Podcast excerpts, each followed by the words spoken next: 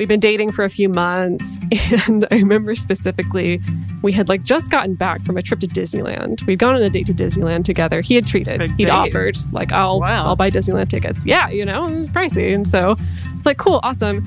And then I think later that week we ended up finally having a little bit of like a relationship definition talk. You know, a little bit of a like, where is this going? Is this going to be exclusive? Is it going to be monogamous? And I had spent some time thinking about it, and I expressed to him very honestly, like, yeah, I just, No. you know, I don't think that monogamy is a thing that I can offer right now. I'm still really interested in looking at non monogamy.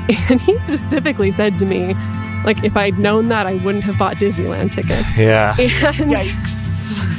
Oh, yikes, yikes, yikes. You want to know the even more yikes part? Welcome to the Multiamory Podcast. I'm Jase. I'm Emily. And I'm Dedeker. We believe in looking to the future of relationships, not maintaining the status quo of the past. So, whether you're monogamous, polyamorous, swinging, casually dating, or if you just do relationships differently, we see you and we're here for you.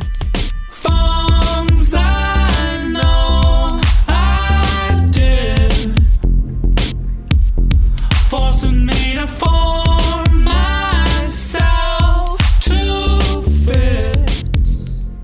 On this episode of the Multiamory Podcast, we're talking about transactional relationships. There are some people and some relationships out there where people will only perform acts of kindness for one another if they know they're going to get something in return. Or maybe there's a more formalized transactional part of the relationship. And sometimes this type of interaction can result in unfortunate push-pull relationships and unhealthy power dynamics.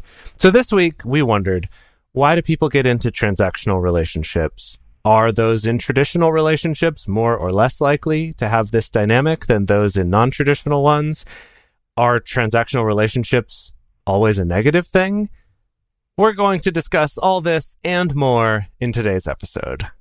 I have the image of a bank teller that's like burned in my mind, Oh. connected to the phrase transaction. transactional or transactional relationship. Yeah. Interesting. okay. Well, yeah. I mean, that's that's the thing. A lot of transactional relationships are just like really quick, really really brief relationships because we all have relationships with everyone that we come into contact with, even if it's just for a moment. And many of those are transactional in nature. So we're going to talk about that a little bit.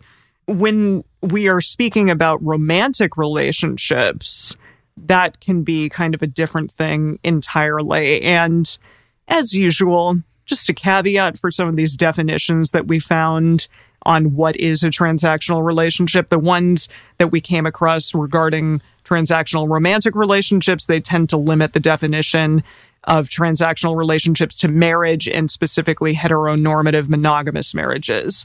But we did find something on marriage.com from blogger Sylvia Smith. And she said a transactional romantic relationship is when someone keeps tabs of what they give and receive from their spouse. It is a behavior, meaning it is deeply rooted in a person's subconscious and personality.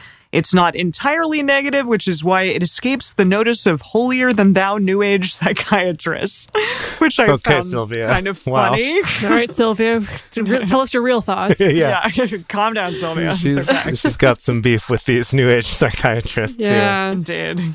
Okay. All right. We found some other definitions. Some people tie transactional relationships to be about relationships in general. So I'm quoting here from Payam Banazada writing on medium.com. Quote, transactional relationships are by nature optimized around getting the most you possibly can in exchange for as little as possible on your part. They're all about you and what you can get and not about what you can give. So this seems to be casting a pretty negative light on it. Yeah. Yeah. And then other definitions were about more of those kind of day to day, short lived relationships, kind of like Emily was mentioning before. This is from Benjamin P. Hardy on theladders.com. Transactional relationships are economic and functional. They're based on exchange of money, goods, or services. They serve a very clear point, and when that point no longer makes sense or has been fulfilled, the relationship ends. That's very interesting to me because I think that that also can apply to longer term romantic relationships or even like uh, we we've talked about business partnerships on our last episode stuff like that. If something no longer serves this function then that relationship will end. So again I don't think this necessarily has to be a negative thing, especially if both parties involved understand that that's like the type of relationship that they're getting into. So we want to explore that in terms of asking ourselves the question why do people get into transactional relationships? So we found on study.com, there's a big like psych class essentially on transactional relationships in psychology. And from that class, they talked about transactional relationships that they are built on the expectation for reciprocation. Both individuals are concerned with how they will benefit. Individuals are self serving, making sure they get as much as they can from the relationship for a set amount of work in return. So that is kind of specifically about the work aspect potentially. And so, kind of using this logic from what this study.com space says, people are getting into transactional relationships in order to gain something in exchange for a service. So, yeah, it seems like the easiest example of that, of these very transactional relationships that are defined and end after a particular exchange, such as your transactional relationship with the store clerk or the server at the restaurant or the lawyer that you hire or a relationship with your boss at work to a certain extent is a transactional relationship as well. So these are relationships that we're not necessarily proactively choosing, but that is kind of the nature of what happens when we end up in them. Yeah. Um, and our very first definition that we talked about from marriage.com kind of stated that there was this argument for transactional behavior to be like deeply rooted in our subconscious and in a person's particular personality. So I think that that can be extrapolated out to a variety of things, sort of just how we move and function in society as a whole. And it made me think about things like traditional patriarchal values, for example, or traditional gender roles where, you know, a guy will traditionally make the most money in a house and then come home and be expectant of his, you know, woman partner to do things like household labor and child rearing and stuff like that. So a lot of relationships out there do function under these assumptions and they are you know perfectly happy and fine to do those things. And that is totally okay if that's sort of how they like operating. And sometimes that's clear and defined for for certain people. Yeah, and it's it's something that we'll probably continue to discuss throughout this episode, but just the question of how you think about a relationship and how you describe a relationship can also change the way you feel about it and the way you approach it or change the way that the other person involved in this relationship feels about it or the way that they approach it. And an example of that is when we talk about balancing things like household chores or something like that. And, you know, we've talked about that on past episodes, but there's often this sense of like, okay, try to find a way that makes that balanced and not just like a ledger sheet, but that it actually feels balanced for each of you.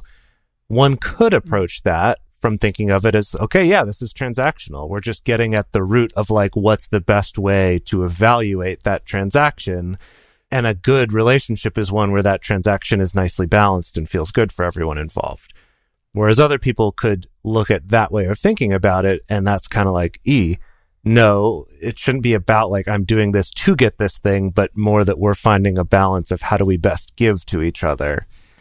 And it is this interesting thing of, I could see people making an argument about a lot of different things of saying it is transactional or not, kind of depending how they're thinking about it and talking about it. yeah This brought up a question for me around how does this connect to our very human sense of justice and fairness Mm, in relationship? yeah because something like fairness, it's something that's pretty universal. I mean, they've found in research that even monkeys have a sense of fairness when Wow. interacting with other monkeys.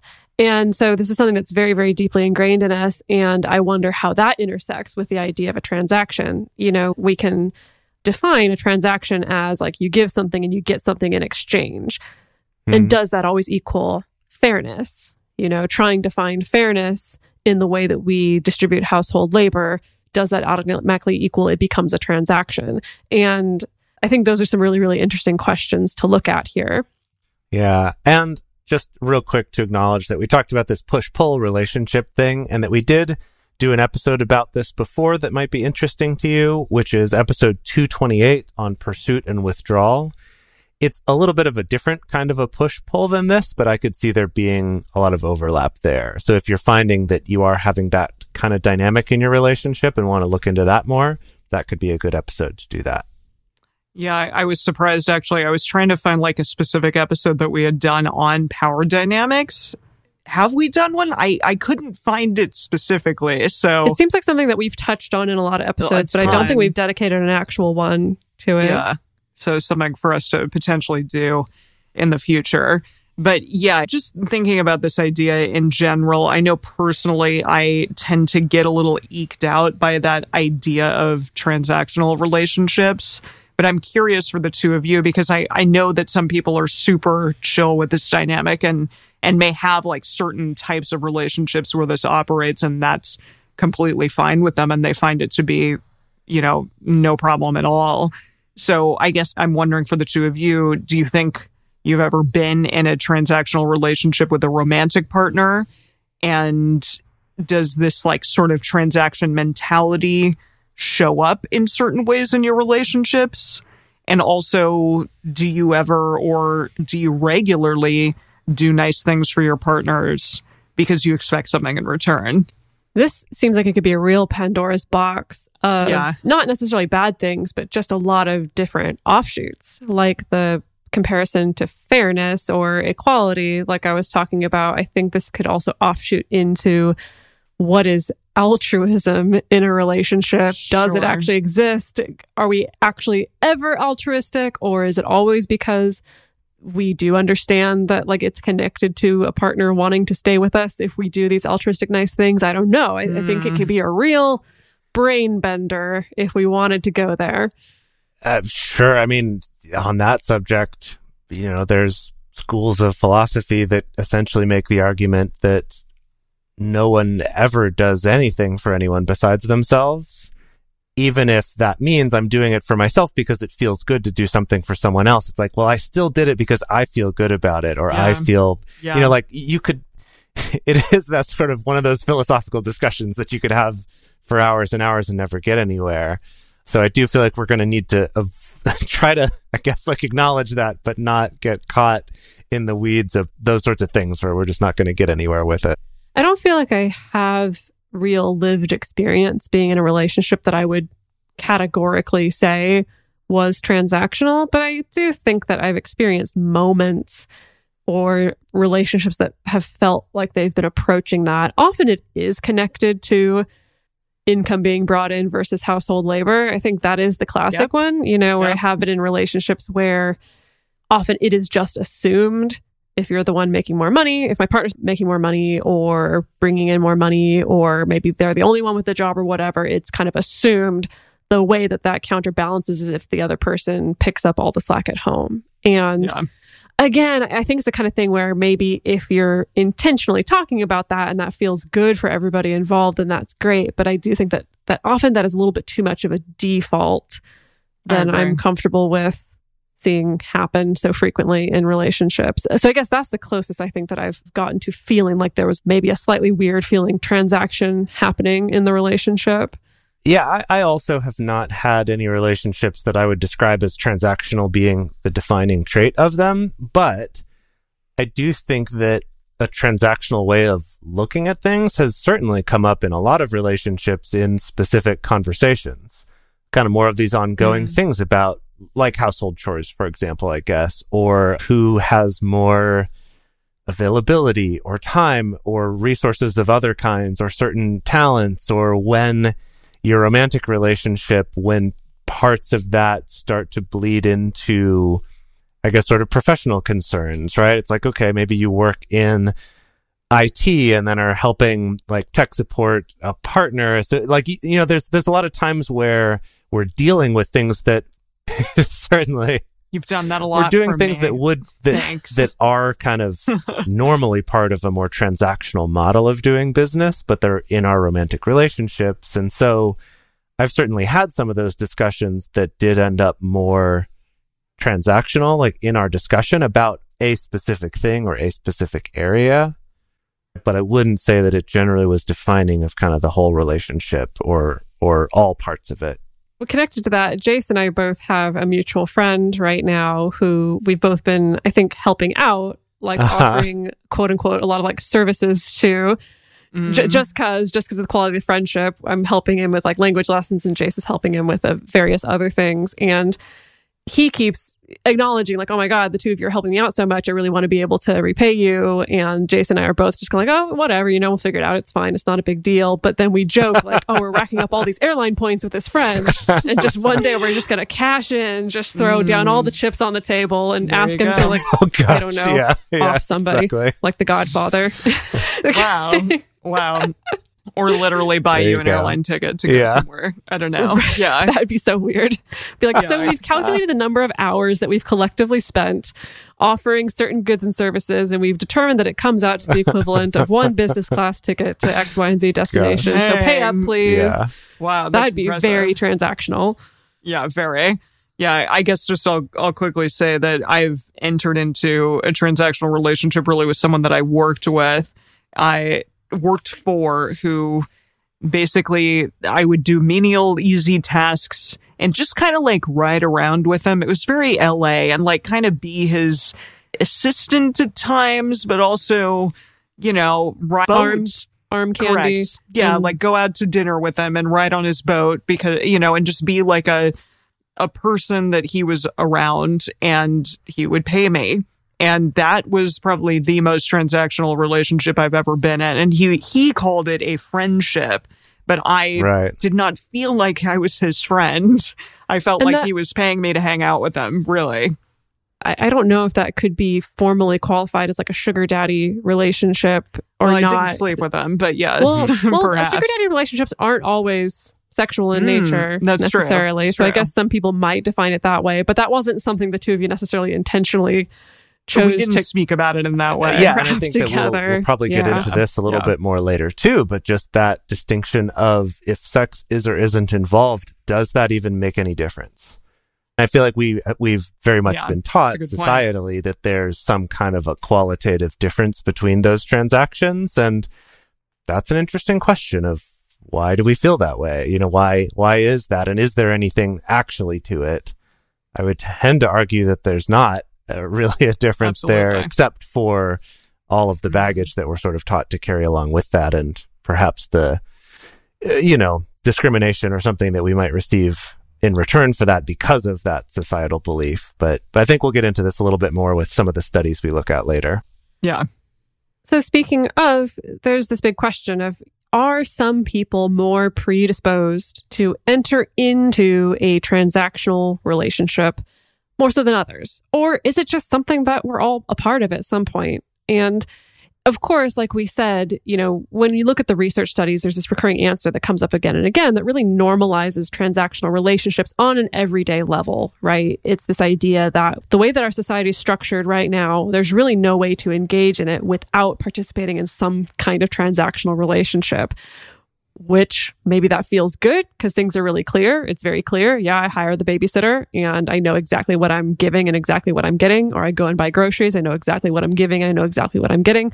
Or maybe that's uncomfortable to think about how the way our society is structured has really, really mm. encouraged us to be very transaction minded, Yeah. right? I mean, it, it also comes to this thing of when you're talking about fairness being built into us, does a society built around looking at everything as a transaction make things feel more fair or does it make us more inclined to think things are not fair at different times because we're always trying to look at it from this lens of is the amount I'm giving worth what I'm getting in return? And if maybe we had a society that Yeah. didn't put so much emphasis on that, maybe we wouldn't also have as much kind of baggage or difficulty about feeling like, oh, well, I can't give too much because I don't want to be taken advantage of, or oh, I don't want to give too much because that wouldn't be fair, or something like that. Mm, And so Yeah. we weren't able to find any specific research on transactional romantic relationships and the likelihood of people to enter into them. You know, we kind of had this thought of it'd be interesting to know if people in traditional heteronormative relationships and monogamous relationships are more or less likely to be in more transactional models of relationship. So not not an explicitly transactional one, but one that kind of is based around that or not. And I mean, Mostly because studies just don't even acknowledge that anything but that exists. Understandably so. It's kind of hard yeah. to find comparative research on that. Yeah, and like that one blogger said, it's not necessarily negative. So a lot of the new age therapists aren't Yeah. even looking at it like that. It's holier than thou therapist. It's holier than thou therapist, exactly. Sylvia. So we're going to get more into like a non-monogamy specific section of this episode, but there was something on polyskeptic.com that uh, discussed how romantic relationships often start off as kind of transactional in nature. Like you want to get to know a person, you're going on dates and like seeing if you like this person or not. And it's not like super altruistic at the beginning. It may evolve into that and it may really evolve into like, I want to give to this person. I really care about their well being. But initially, often it's just kind of like a fun, like give or take. I'm, I'm going to hang out with you or we're going to hook up or something along those lines. So that's something to think about too when you first start off in a relationship or multiple relationships. Often they're kind of transactional in nature in that way. Oh my god. I'm sorry. I just had a terrible memory get triggered just Oh. now talking Uh-oh. about this stuff. This Okay. maybe I yeah, God. Yes. Years and years and years ago when I was still in a little bit of my polyamory exploration phase where I wasn't quite sure. I had some doubts of like, is this me? Is it not me? Have I just not found the right person yet or not? You know, I was a little bit wishy washy. I was dating a guy. Oh gosh, I was dating a guy and we were we were in still the, the early phases of the relationship. You know, I, I had been open with him about how I, I'm interested in non monogamy. I don't know if I can offer monogamy right now, but I'm still kind of figuring it out. And like, that was okay. And we've been dating for a few months. And I remember specifically, we had like just gotten back from a trip to Disneyland. We'd gone on a date to Disneyland together. He had treated, he'd date. offered, like, I'll, Wow. I'll buy Disneyland tickets. Yeah, you know, it was pricey. And so it's like, cool, awesome.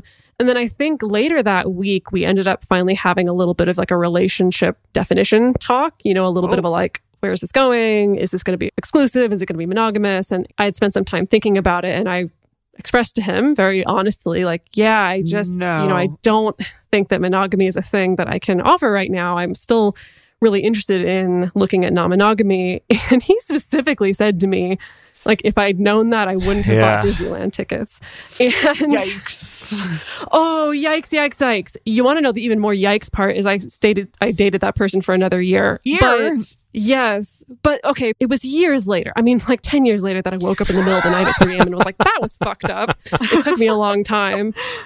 That was not okay. But Wow. purely based on that anecdotal evidence, it leads me to think like clearly I don't think it was Right. just this guy who had that thought yeah. right? No.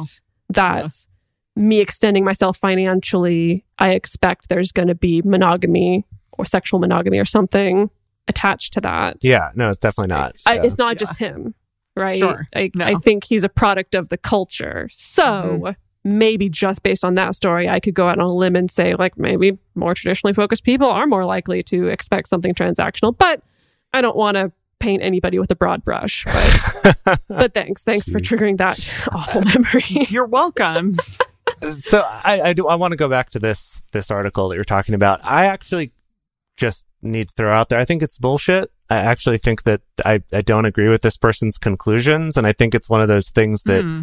when presented in a certain way, you're like, ooh, wow, yeah, so logical and rational. I don't amazing. feel like their presentation of any of this really was backed up or made any sense. Like based on their logic, it's like, well, everything's kind of like that all the time, or or that any stranger doing anything nice is not legit. I, I don't know. I just I just don't want us to give too much credit to this article. I guess is what I'm getting at here. Well, we do talk about it a little later, but it's more from the negative standpoint, I guess. So we'll continue on. But yeah, just one other thing I wanted to bring up, we don't discuss this a lot on the show, but certain kink dynamics definitely could also be sort of transactional in nature, like Dom sub relationships, role playing, things like that. We don't talk about it a lot, but I just wanted to throw it out there. That can be a type of relationship that people get into where it's transactional and that's, you know, consenting adults and that's totally fine. Go nuts. Yeah, it's an interesting example of a place also where a very explicitly transactional part might show up in a relationship just within that area, or it could be kind of all encompassing for that relationship. But again, that gets into that Mhm. thing that we haven't talked about very much yet, which is kind of a more explicitly defined transaction as opposed to more approaching a relationship that you're kind of acting like is not transactional in a transactional way. All right, so now we're going to get into a little bit of research on this. So, we're going to talk about something called the systemic transactional model of coping. And this is not directly related to the topic of transactional relationships, but it does kind of look at this experience of stress as the result of an individual's environment.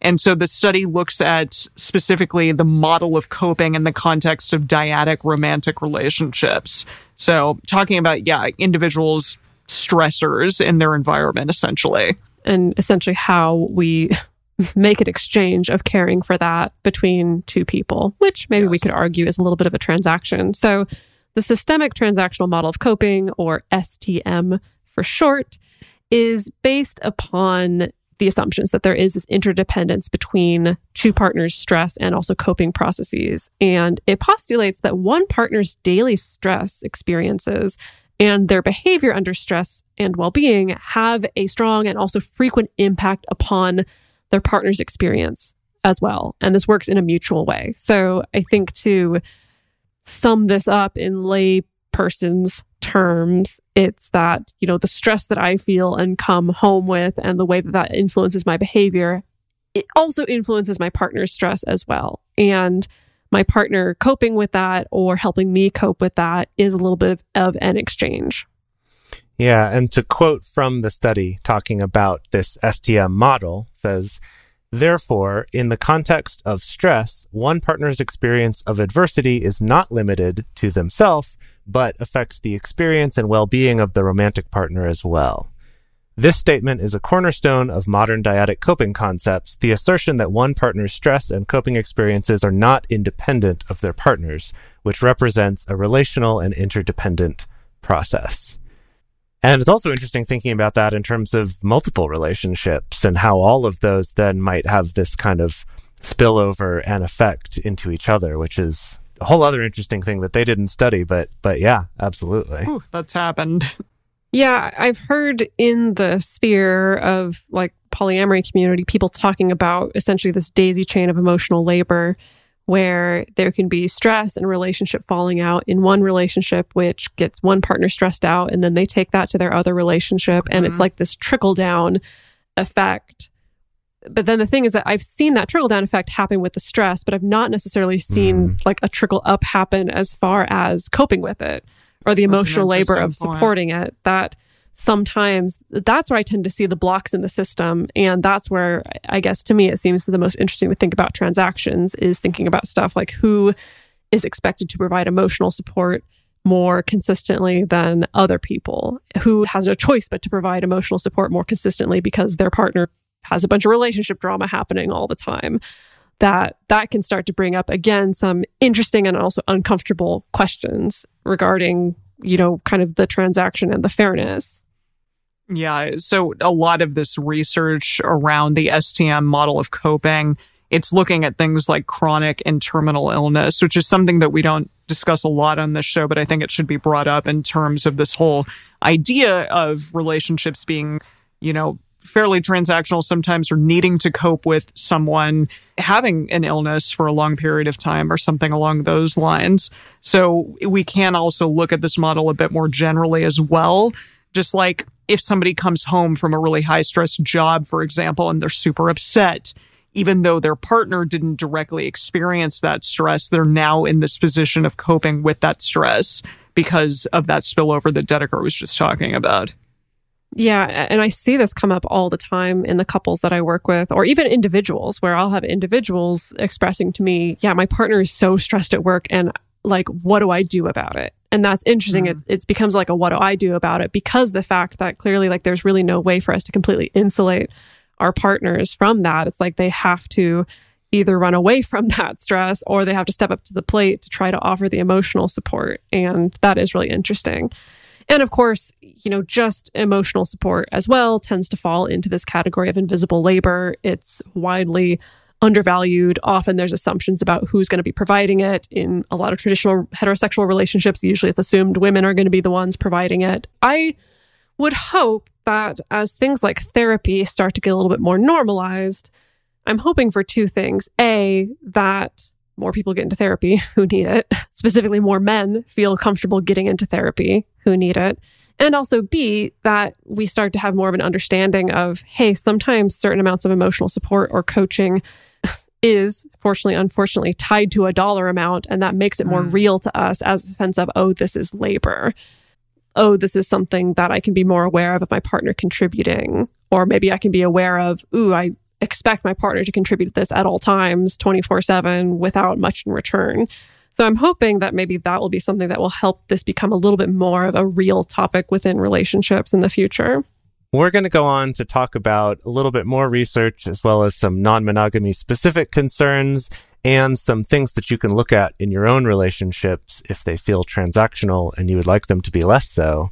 But before we get to that, we're going to take a quick break to talk about our sponsors for this show. And as all good transactions go, if this show is something that you're enjoying, that you're getting a lot out of, we love putting it out there to all of you for free.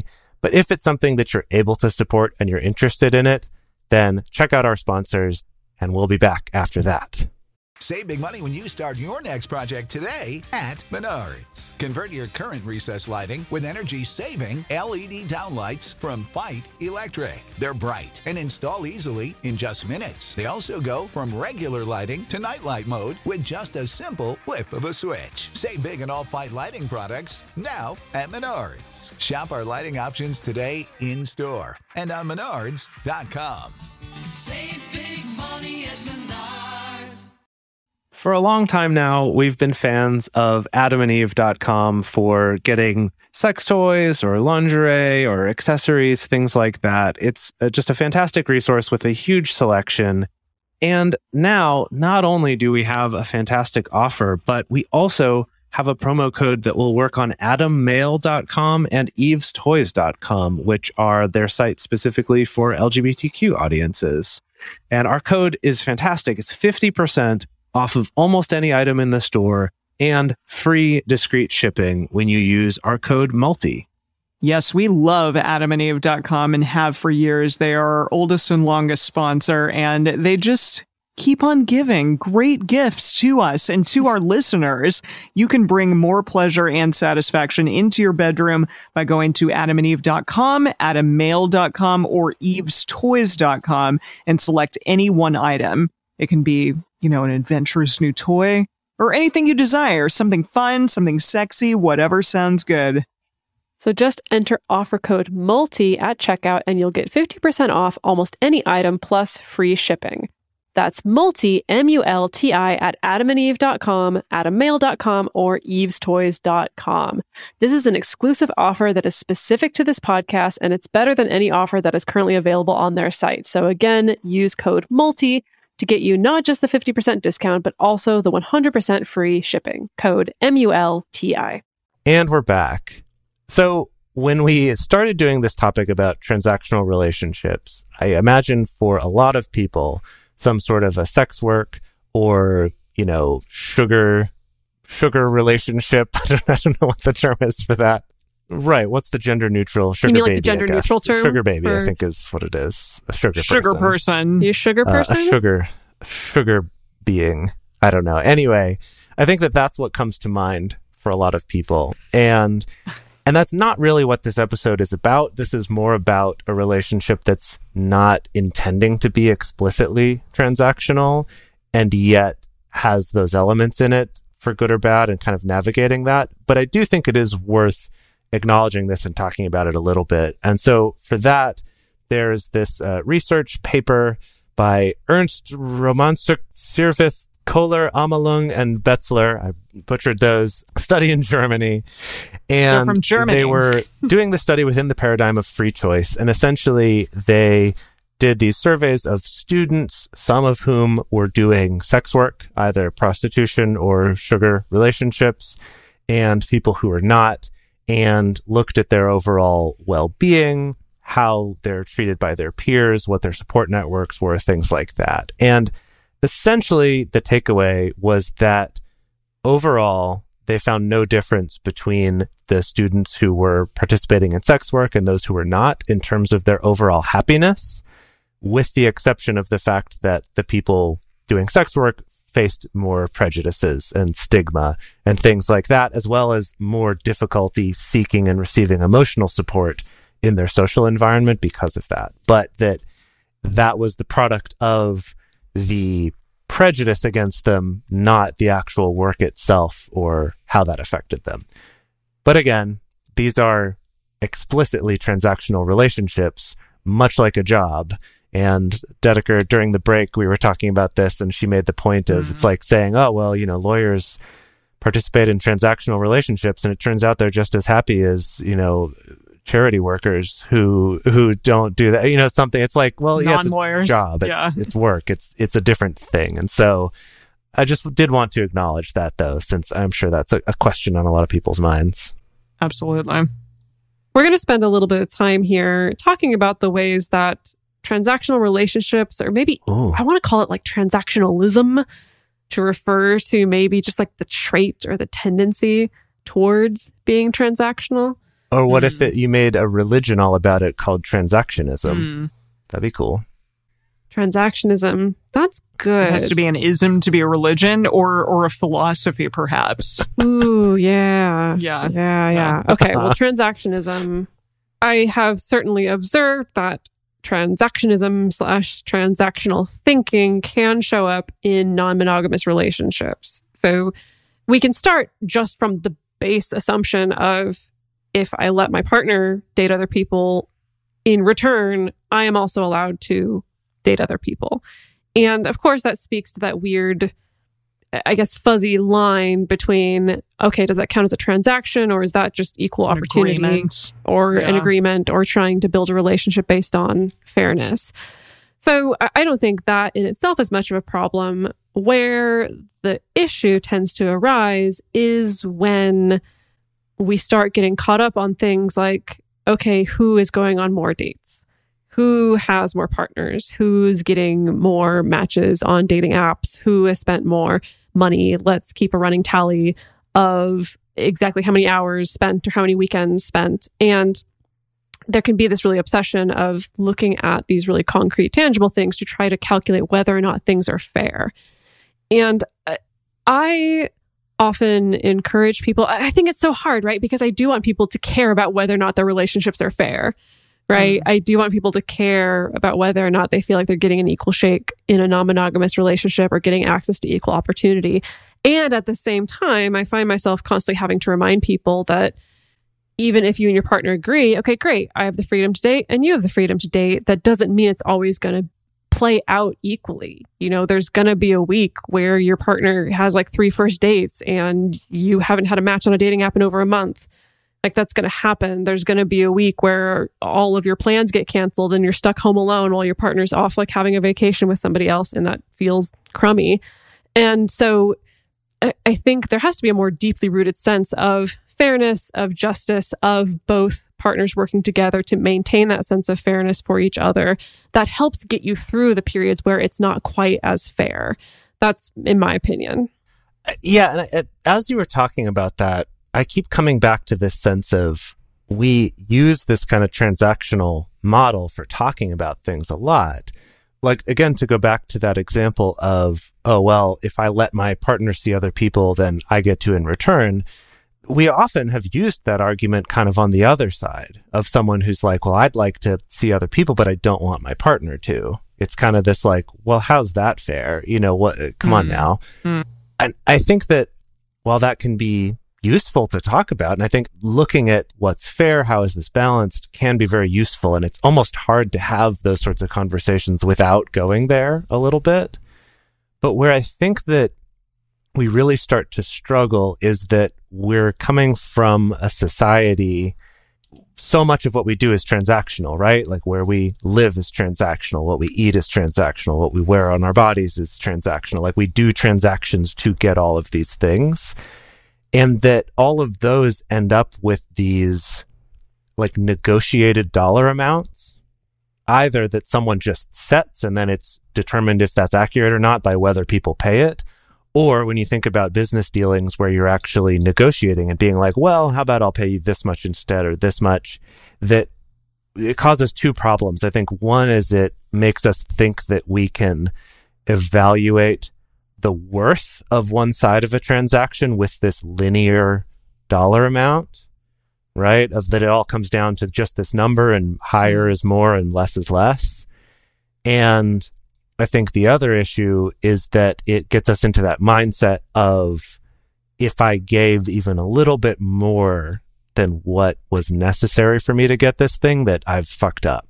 You know, it's like, oh, everyone's going to laugh at me for being such a, a, an idiot and buying this expensive tourist thing when I could have bought the same thing a block away at this other shop or, you know, whatever is right. That's so ingrained in us. And I think when we carry that thinking over into our relationships, even in places where it does kind of make sense to look at things as a transaction, that that's where we get lost. That's where we end up in those situations of like, well, I make money, which has already a number assigned to it.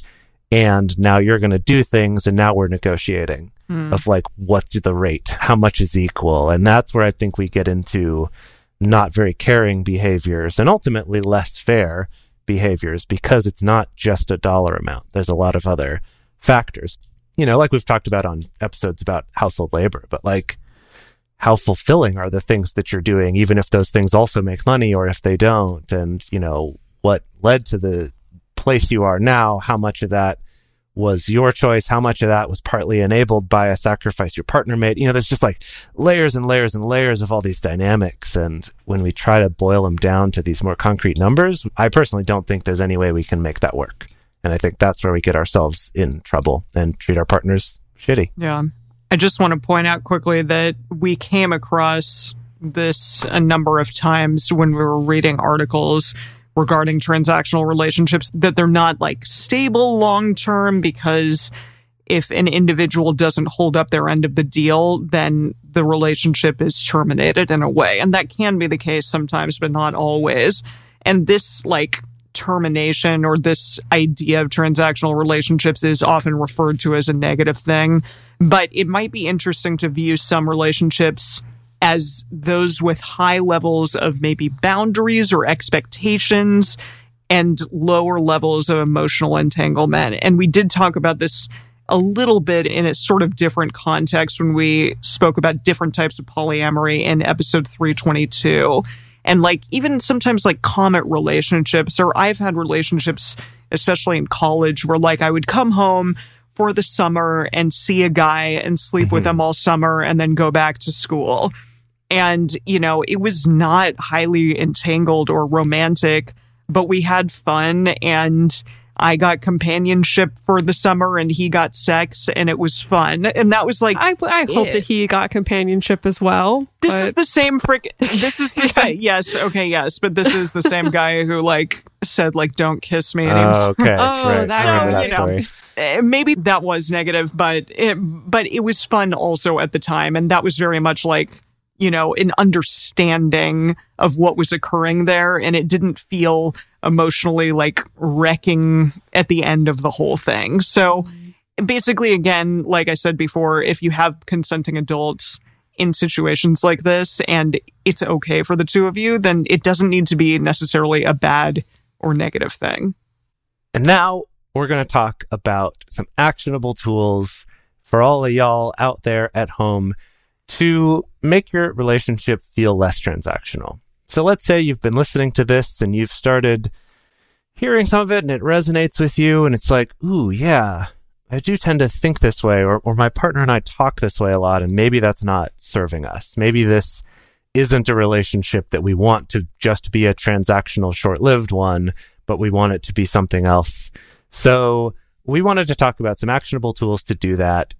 So we've pulled another quote from that Medium article that we quoted earlier from Payam Banazada.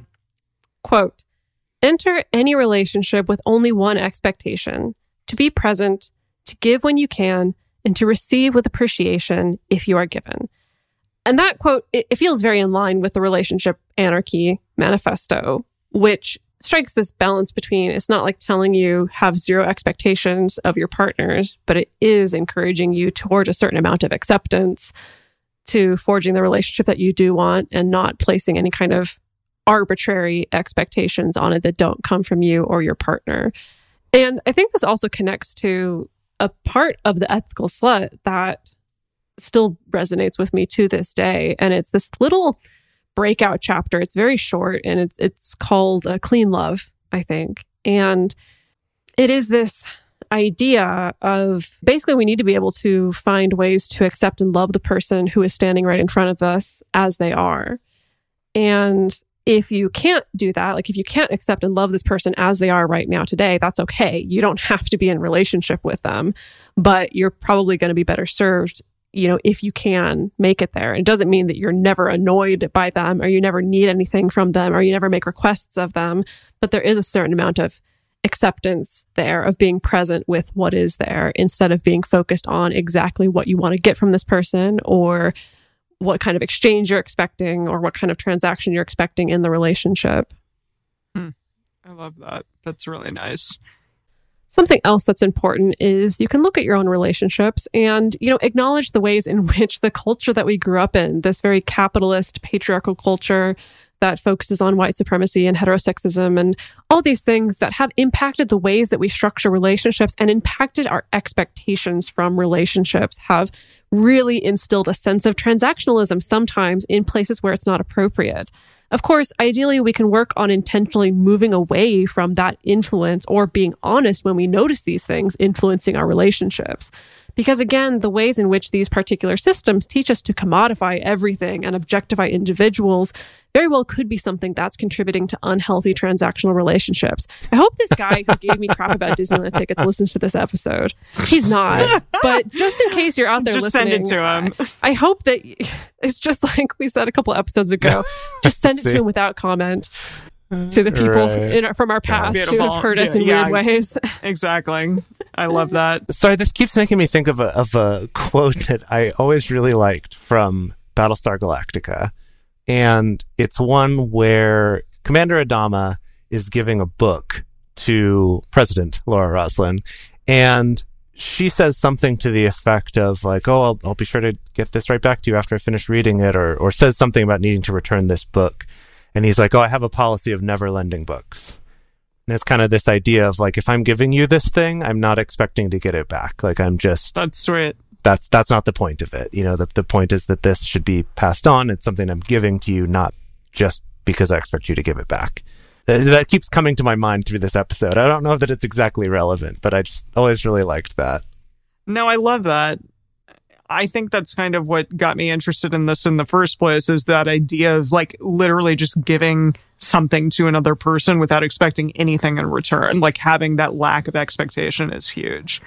I just something I wanted to point out our researcher for this episode offered that mutual aid and community care can be options for framework to use in looking at building transformational or relational relationships and shifting away from these transactional relationships.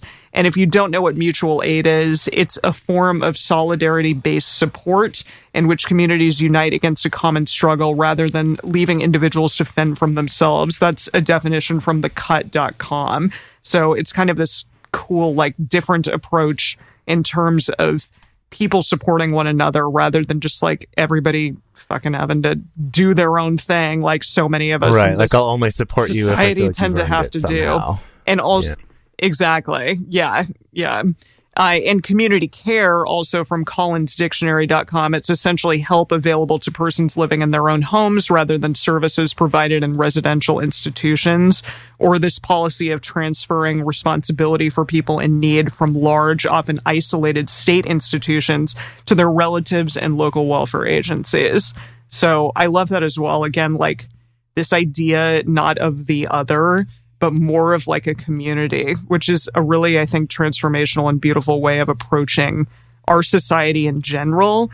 And something that i i so often like wish we tended to do more. And i feel like other cultures have that down in, in a far greater way than our western society does. So just something to throw out there and think about for all of you. Yeah. So if you feel like you have a relationship that is more transactional and that's something that you want to change, then that's great. I think the best place to start is just identifying it and starting to think about these things and maybe look into some other models of how you might approach giving in your relationships and, you know, not being taken advantage of or feel like you're, you're giving and the, you're with people who don't care for you. Maybe it's about being with people who care for you rather than focusing on the transactions.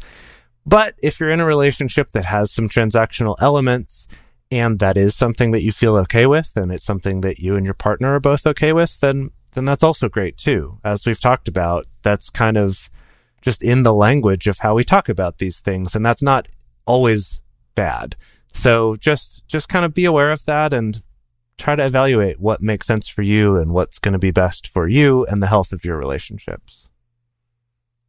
So we're going to move on to our bonus episode for patrons. And in that, we're going to talk more about money, men, and the transactional relationship. We spent a lot of time like talking sort of about the more emotional labor side of things. And I did want to delve a little bit more into like this idea of money and how a lot of men feel like if they don't have it, then they're not worthy of getting partners, stuff like that. There was a great Atlantic article on that. And so we're going to discuss that more in the bonus episode. So, our question for this week, which will be on our social media accounts, our Instagram and our Facebook accounts, is what do you think when you hear the words transactional relationship? We'd love to hear that because I had a very specific thing in mind and I'm really interested to hear what all y'all think out there. All right. So the best place to share your thoughts with other listeners is on this episode's discussion thread in our private Facebook group or Discord chat. You can get access to these groups and join our exclusive community by going to patreon.com slash multiamory. In addition, you can share with us publicly on Twitter, Facebook, or Instagram. Multiamory is created and produced by Jase Lindgren, Dedeker Winston, and me, Emily Matlack. Our episodes are edited by the lovely Mauricio Balvanera. Our social media wizard is Will McMillan. Our production assistants are Rachel Shennework and Carson Collins. The researcher for this episode is M. Mays.